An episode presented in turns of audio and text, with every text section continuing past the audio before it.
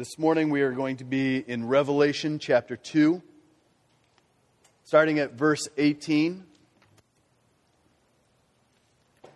Revelation 2, starting at verse 18.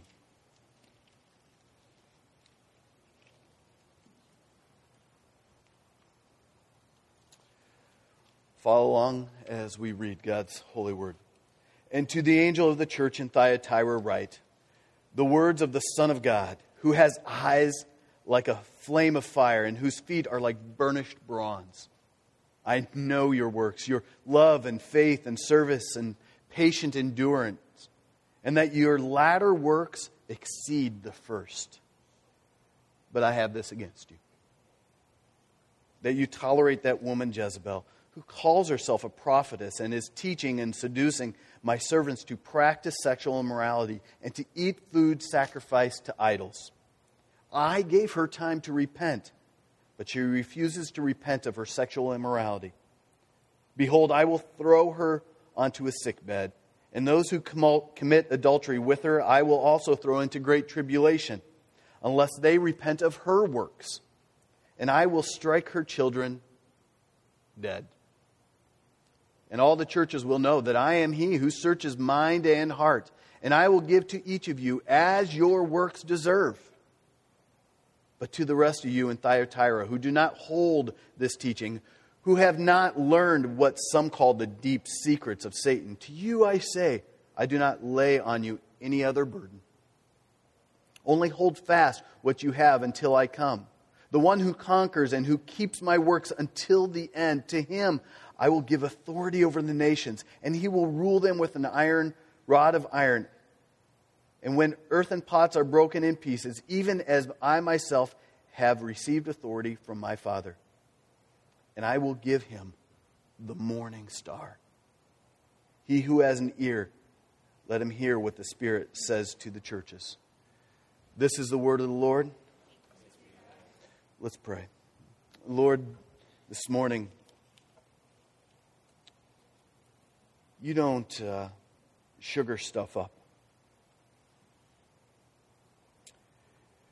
There's no sweet talking, there's no uh, softening us. Your word cuts like a double edged sword to our hearts. Lord, I pray for wisdom as uh, I share your word with your people. Lord, give me all wisdom as as I boldly proclaim, carefully proclaim the good news of Jesus Christ. Lord, we know that you love your church.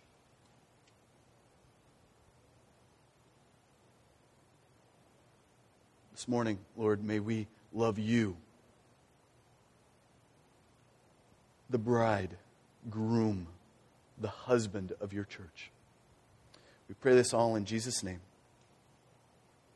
Amen. As you look at the American church landscape, and you would say, and I'd do a poll this morning and say, hey, what is, would you say, is the most egregious sin found in the North American church?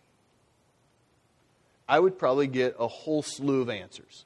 So let's just do a real quick polling. And don't, don't try to give me the, um, don't quick look in and go, okay, what is the answer for today? As you just think about the American church, what would you say if Jesus is speaking to the American church today? What would be the most egregious, most uh, dastardly of all sins that the American church is committing? False teaching. False teaching. Idolatry. Idolatry. Anyone else? Gossip. Gossip hypocrisy, greed, apathy, selfishness, self centered about me. Anyone else? Lukewarm faith. Just so you know, we'll get to Laodicea later, but just making sure. Well, it's probably a sin this morning that we're going to talk about, a sin that is very little is said about these days. Um, and I bet that very few of us have heard direct teaching about this particular sin. It's very few like to address it. Uh, quite possibly, most of you would say it's not even really a sin that I particularly struggle with. And very few of you would even regard it as a dangerous threat to the integrity of a gospel church. But it is a sin that many of us overlook.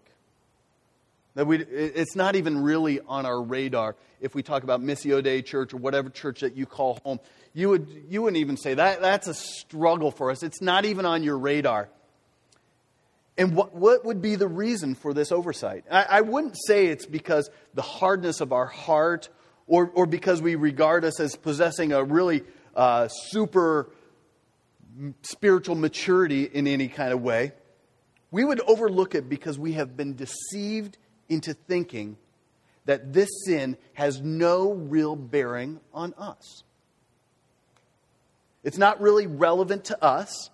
It, it, it's a sin that is confined to cultural contexts that are altogether different than us. It's a sin. It's a sin that is dangerous because we are absolutely blind to it. And it's our very own oblivion to this sin that makes it a silent malignancy and oh so deadly. I, I suppose we could come up with a bunch of different names for this sin. We could call it apostasy. We could call it uh, infidelity, unfaithfulness. But from our text this morning, we could ide- identify it as a creation of uh, maybe a new term Jezebelism. Jezebelism. And some of you are going, okay, I have no clue what the sin of Jezebelism, because that's a new term that Paul came up with. More simply, the common name for it goes to my friend Jen idolatry. It is a sin of idolatry. And in the Bible, there is no sin, hear this, there is no sin more serious than the sin of idolatry. Other people, uh, other sins are secondary to this sin. It calls in Scripture for the strictest of punishments. It elicits the most serious argument throughout all of Scripture. It prompts for the most extreme measures of avoidance. It is regarded most simply as the ultimate expression of unfaithfulness to our covenant Lord. It is the first of the Ten Commandments. You shall have no other God before me. God said on Mount Sinai, here's the first commandment I am giving to my covenant people you shall have no other gods before me. When the children of Israel were poised to enter into the promised land, they were told to absolutely annihilate all the Canaanite people that were in the land without exception. Why? To avoid contact with idolatry. Do you realize that within the historical literature of the of the Old Testament that kings were evaluated as either good or bad solely on the basis as to whether or not they sought to destroy or promote idolatry? Just look back. Look at every king. And how were they described? As one who promoted or destroyed idolatry.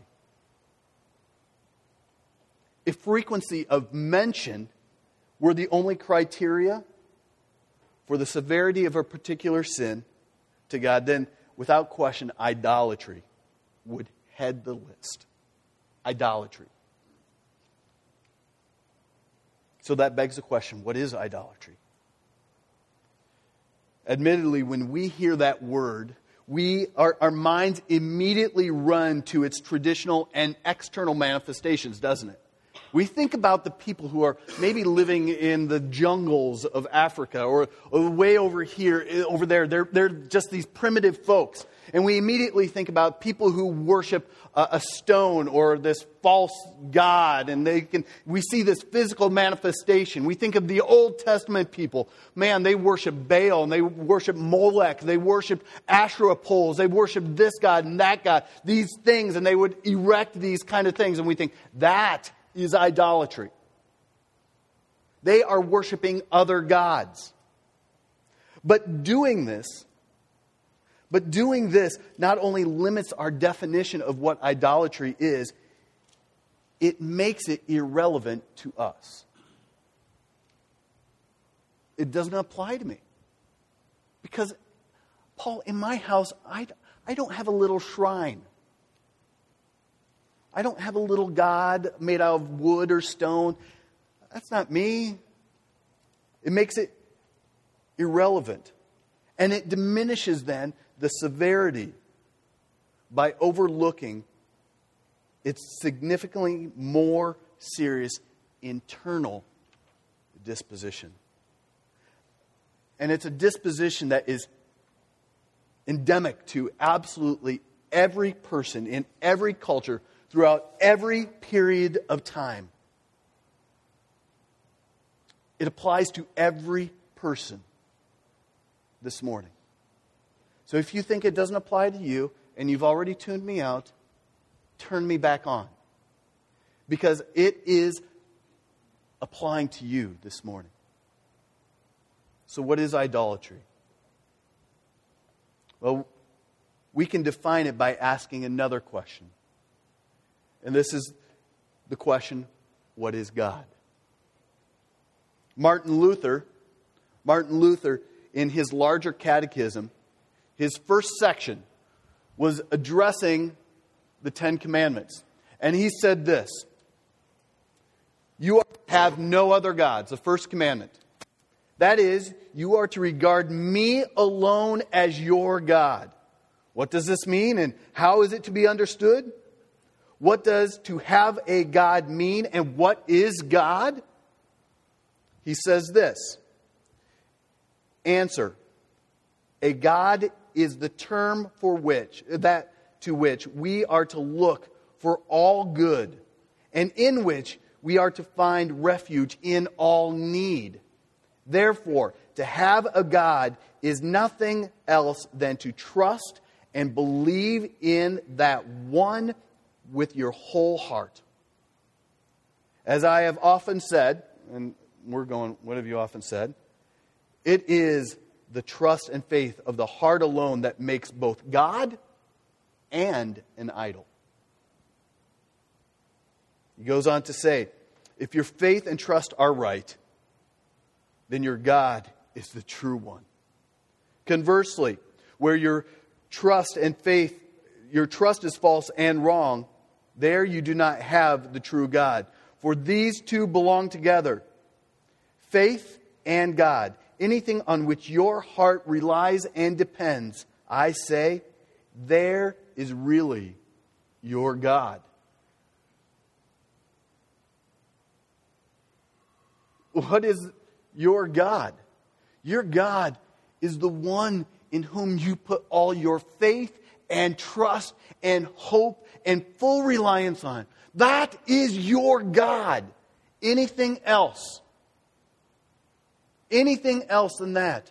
The, if you put all your faith and trust and hope and reliance in Jesus Christ and what He has provided and what He is doing in your life, if you do that, you are worshiping the one and true God, the one and only God. You put your faith and trust in anything else, you are worshiping another God, little g another God. And that, brothers and sisters, is idolatry. In our context, we have, we have to be ready to admit that it can be something far less obvious. Less obvious in that it might be something more sophisticated or culturally acceptable. It may be another human being, yes. Maybe even the one you are sitting next to. It may be a recreational pursuit of some sort. It may be an economic ambition. It may be an academic achievement, or it may be a quest for recognition or status. But this issue is still the same. If what is loved, trusted, and served above all else is not the one and true living God, then any such devotion is idolatry. It is not just a sin, hear me say this, it is not just a sin relegated to the unenlightened pagans in the jungles who have yet to experience the benefit of the gospel. It is an ever present sin that is everywhere present. It is the common vulnerability of people like us, unsuspecting evangelicals. Unins, unins, unsuspecting evangelicals who even attend gospel preaching churches every Sunday. Evangelicals, yes, evangelicals can be idolaters. So, why is this adultery that is being spoken about here so reprehensible? He's talking about this Jezebel who, who has led people to practice sexual immorality. Why is this so reprehensible to God? Why, why is he so upset to the point where he says, I have given her time to repent, and she has not done that. Therefore, what am I going to do? I'm going to cast her onto a bed of pain and suffering, and her children are going to die. Why is God so upset with this church? Well, part of it goes to the very character and nature of who God is. Exodus 34, God says, My name is, do you know what it is? Jealous. My name is jealous, says the Lord. Okay, when we talk about jealousy, person to person, we often say, you know what, that's, you really should not be jealous because uh, that's, that's sinful. But God's character as a holy God, He says, I am jealous. That's my name. You can call me jealous. I am a jealous God. He uses this language to illustrate a point that is seen both in the Old Testament and New Testament. He is the husband of his people. God is our husband. And as such, he is desirous, so deeply desirous to protect his people, to protect the intimacy of that covenant relationship. God is, he desires to protect the purity and the relationship and the beauty of that covenant relationship. He has bought us with a prize. He is the husband of his people. He desires to protect us. So we even see all the way back in Genesis when, when God says to Adam and Eve that we are to leave our parents and to cleave to one another and become one flesh, right? God is already giving us images and pictures of what his relationship with us is to look like. We are to do what? We are to cleave to him and him alone. As a husband and wife are to leave their families. Not that your families are pagans, some of them are. But we are to leave and cleave to one another as God, the husband of his people, desires us to cleave to him as he has cleaved to us. The problem is, our leaving and cleaving, we become one flesh. If you know anything about flesh, flesh is temporal. It's stuck in this time. Scripture also refers to flesh as what? Sinful. We are to destroy the desires of our flesh. But it is a picture of a covenant making and a covenant keeping God who, man, You leave and cleave to me and me alone. I am it. I am ultimately the ultimate thing, the ultimate one you are to cleave to and to long for. That is why God hates idolatry. He regards it as an adulterous intrusion into his relationship with people. God hates our idolatry. Because idolatry is the thing that gets in between the cleaving, isn't it? We long for something else. And God hates it, passionately hates it. And if you don't believe it, I encourage you read the book of Hosea. The whole book of Hosea is about it's a picture of God's relationship with his people. And the people of Israel, does anybody know the name of the, the woman that Israel is pictured as? What's her name? Gomer. Poor woman is set up for failure from day one. Gomer. She is an adulterous woman. And God is saying, This is the picture that I have for you. If, you, if that's not enough, check out Ezekiel. Check out Jeremiah. God gives these graphic sexual pictures of his relationship with his people. It is deep, it is intimate, and he regards adultery, he regards idolatry as an attack on his exclusive rights to her love. That's why Jesus, it, what Jesus is getting at when he says to the Pharisees and scribes, an adulterous generation almost an idolatrous generation, asked for a sign. Or when he says to the people, This adulterous and sinful generation, he is speaking about idolatry using the metaphorical uh, language of covenantal unfaithfulness. How does James say it? In James 4 4, you adulterous people. Do you not know that friendship with the world is enmity with God? Therefore, whoever wishes to be a friend of the world makes himself an enemy of God. This is the ancient sin of idolatry that now angers the Lord of the church in Thyatira. In this fair field, a poisonous weed has sprung. In this beautiful body, a malignant cancer is sending out its tentacles throughout the whole body.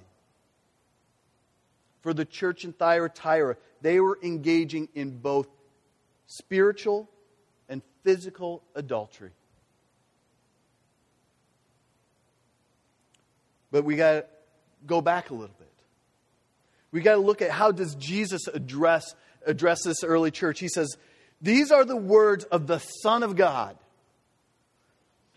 who has eyes like a flame of fire and his feet are like burnished bronze. This is the guy, God, who sees into every heart, into every mind, looks deeply into each and every one of us. He looked deeply. He, he knows as a husband senses something is not right with my wife. There, an intrusion has come into our relationship, and God knows as a sovereign God, a God who is omniscient, who knows all things, with eyes of flame. I know. I know. And then his feet are like burnished bronze. And this refers back to the book of Daniel, where these are like feet of judgment. So that is how, how Jesus is describing himself. I am the Son of God who has eyes that know. I look deeply, but I'm also the, the husband that is jealous, and there is judgment. But he goes on to say, Listen, I know your works.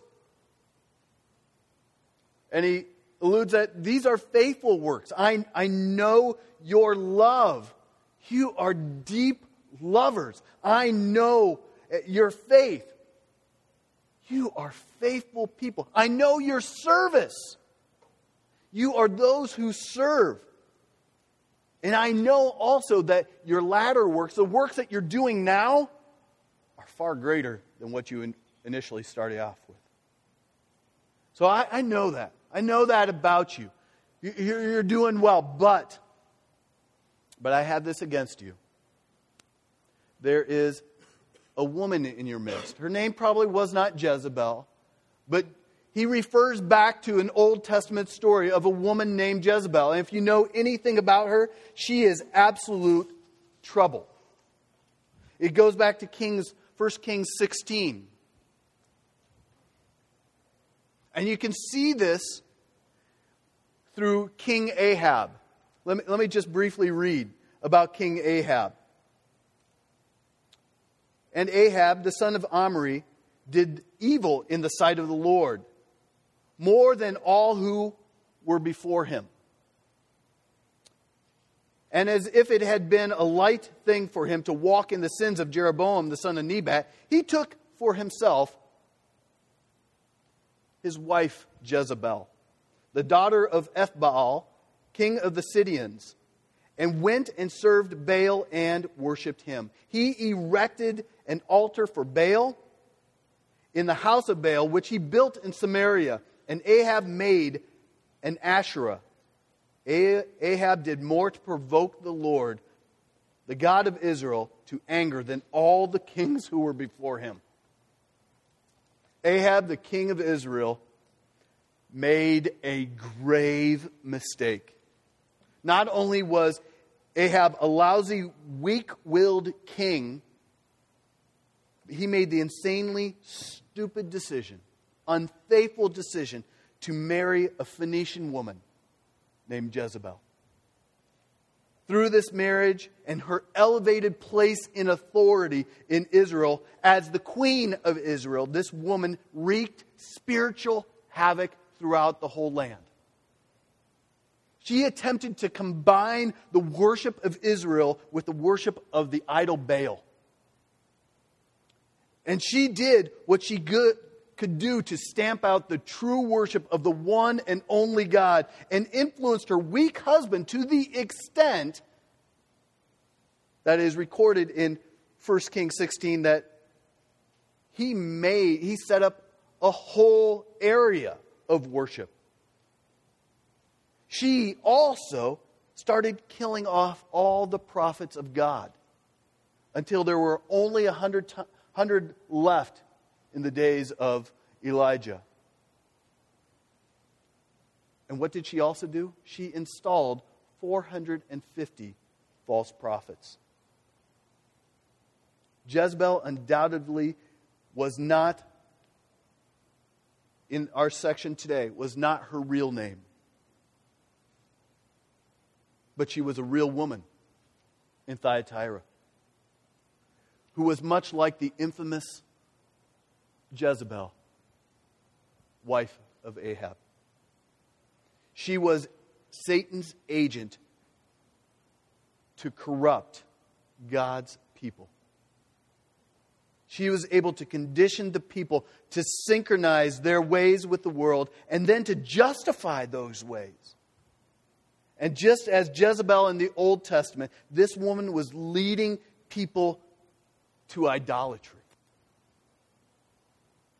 and leading people to adultery, physical and spiritually. The Bible teaches that even true Christians, and we know this, true Christians can fall into sexual immorality.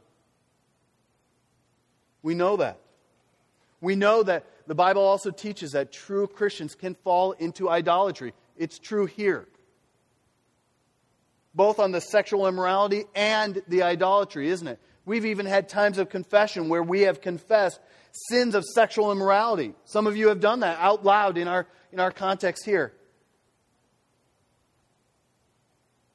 But to lead other Christians into false doctrine and immoral living is a very serious sin. Meriting the most severe punishment. And Jesus said in Matthew 6, five, uh, sorry, 18, verse 6, he said this Whoever causes one of these little ones to believe in me to sin, it would be better for him to have a great millstone fastened around his neck and to be drowned in the depth of the sea. Who are these little ones? John refers to the little ones as believers in Jesus Christ. It is better for, for you if you deceive a follower, a spiritual child of God, into idolatry, to sin. It's better for you just to have this huge two ton millstone strung around your neck and they throw you out into the sea. That, that's, that is far better. So we have a jealous God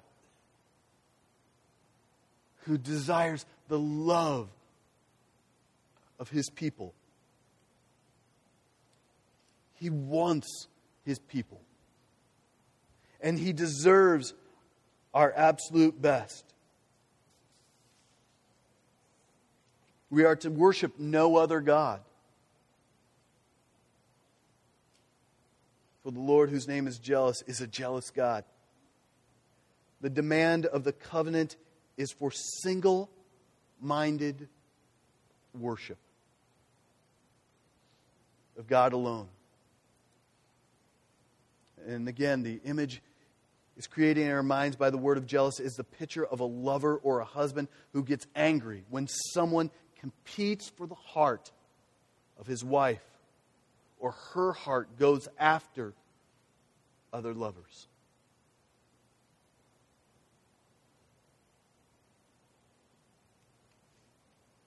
I think about what is God saying to us here. Because Jesus says, listen, I, I have given her time to repent. And she has refused.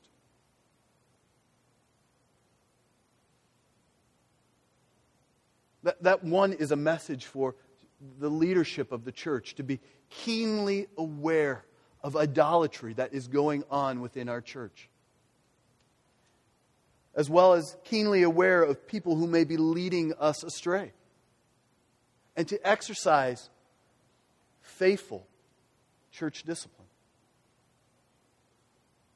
And that doesn't mean the immediate, hey, you, you taught that, you're out the door but is exercising discipline for the purity of the church because you know what? God desires our full attention.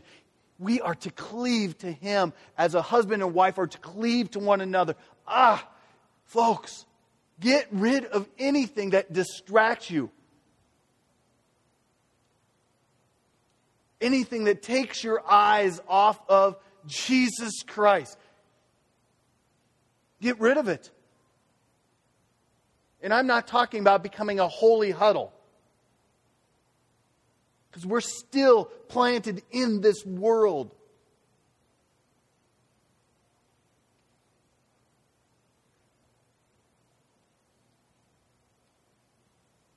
This church is marked as idolatrous.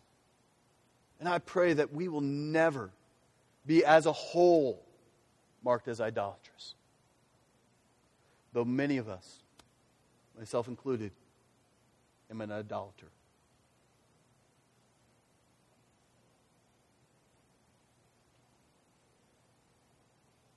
This morning, I want us to, I need to remind you. I need to remind you that there is hope for idolaters.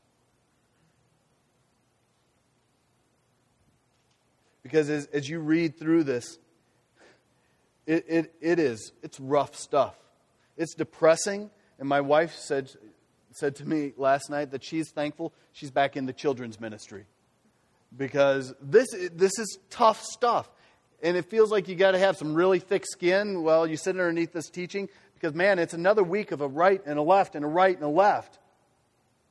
But this is stuff that is to soften our hearts that raises the awareness of sin in our life, that calls us to our, our husband, to the bride that has purchased us. It, the sin becomes such a stench in our lives that we say, Enough, I'm done with idolatry. I'm done with passionate living. I, am done with this. I'm done with that. Uh, Jesus, I need you. I, you have purchased me with a price. He has purchased us with a price. I repent. I will not be like Jezebel and her children who have so deeply clung to the things of this world and refuses to repent. I will be different. I will repent.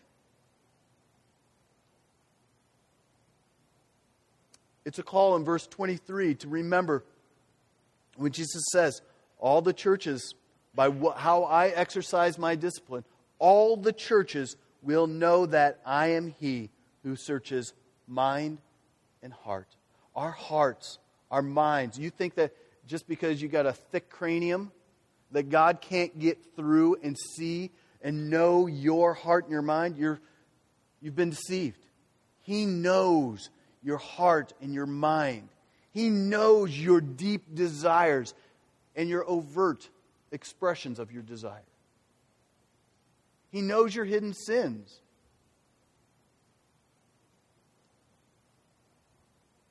But he says at the end, listen,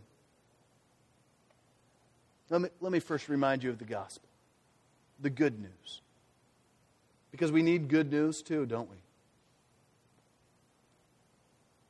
The good news is found in 1 Corinthians 15 1 through 4. And Paul says to this church, Now I remind you, brothers, of the gospel I preached to you, which you have received, and in which you stand, and by which you are being saved. If you hold fast to the word I preached to you, unless you believed in vain. And this is it, verse 3. For I delivered to you of first importance. Protos is the Greek word, priority, of first importance. That which I received. That Christ died for our sins in accordance to the Scriptures. That he was buried. That he was raised on the third day according to the Scriptures Jesus Christ died for your sins, our sins. He has died for our sins. He has received the wrath of God on our behalf. He has taken away the sins of the world. He, is, he was the perfect sacrifice for us. He that knew no sin became sin for Paul. He that knew no sin became sin for Aster. He that knew no sin became sin for Craig. This is the guy, God, who loved the world so much that he gave his one and only Son.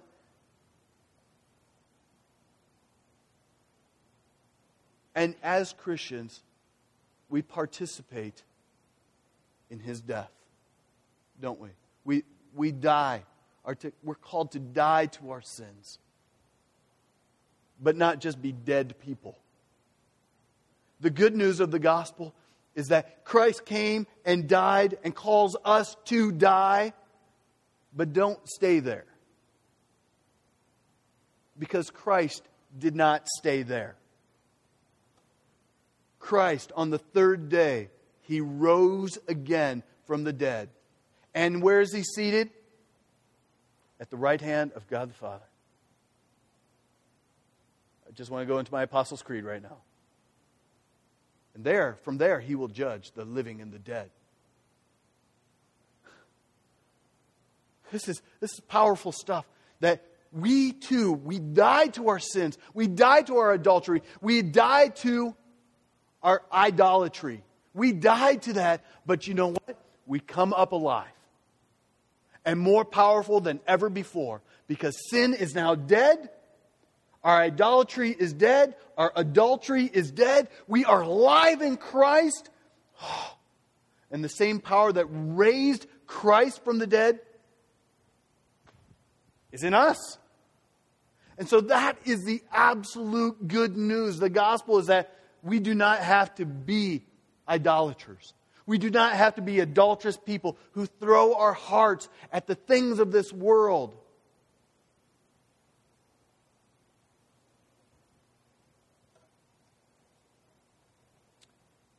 You do not need to do more.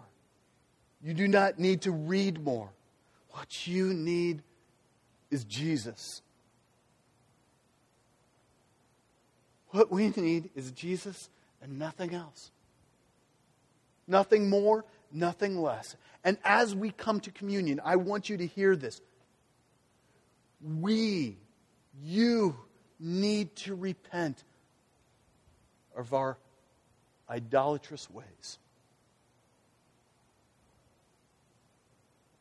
of our spiritual adultery.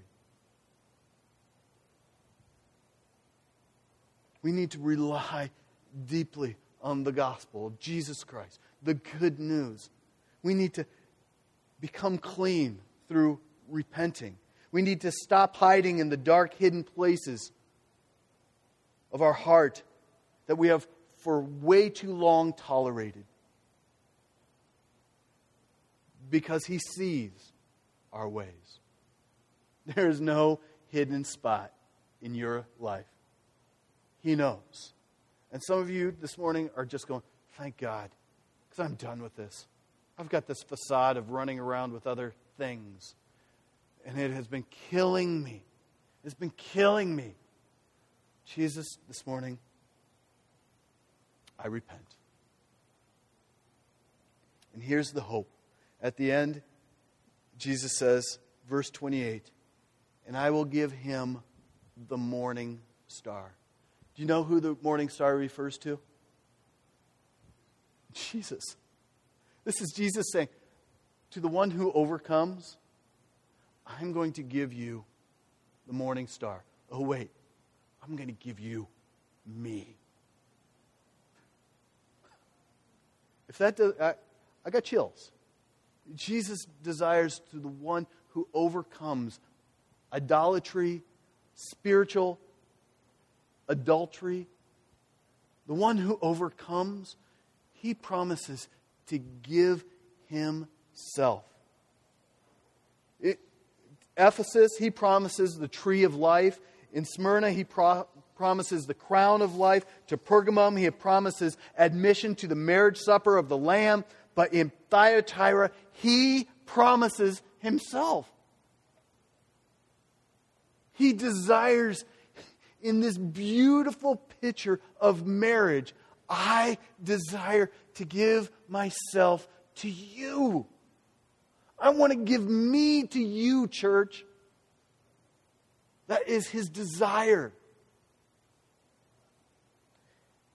And it is the gift for those who refuse idolatrous compromise. So let me ask you what is it that you love, trust, and serve above all else? Be honest. What is it that you love, trust, and serve above all else? You can give me the Sunday school answer. That's fine. Jesus. But as God searches your hearts, what is it that you truly love, trust, and serve above all else. If you forsake all others and keep yourself only to Christ, you will have Him, says Jesus. Forsake all others. And one day, for overcomers, we will have the full consummation of everything. As we spend absolute eternity in joy and gladness in His presence. The one who has purchased us. It will be life itself. It will be what makes our time with Jesus is what will make heaven heaven. Because without Jesus, our bridegroom, heaven would be hell.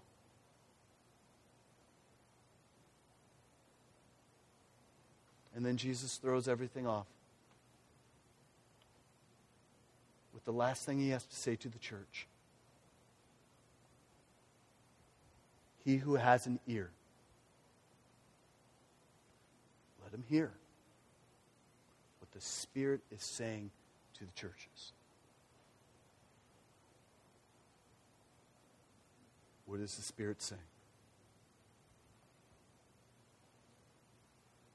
Let's pray.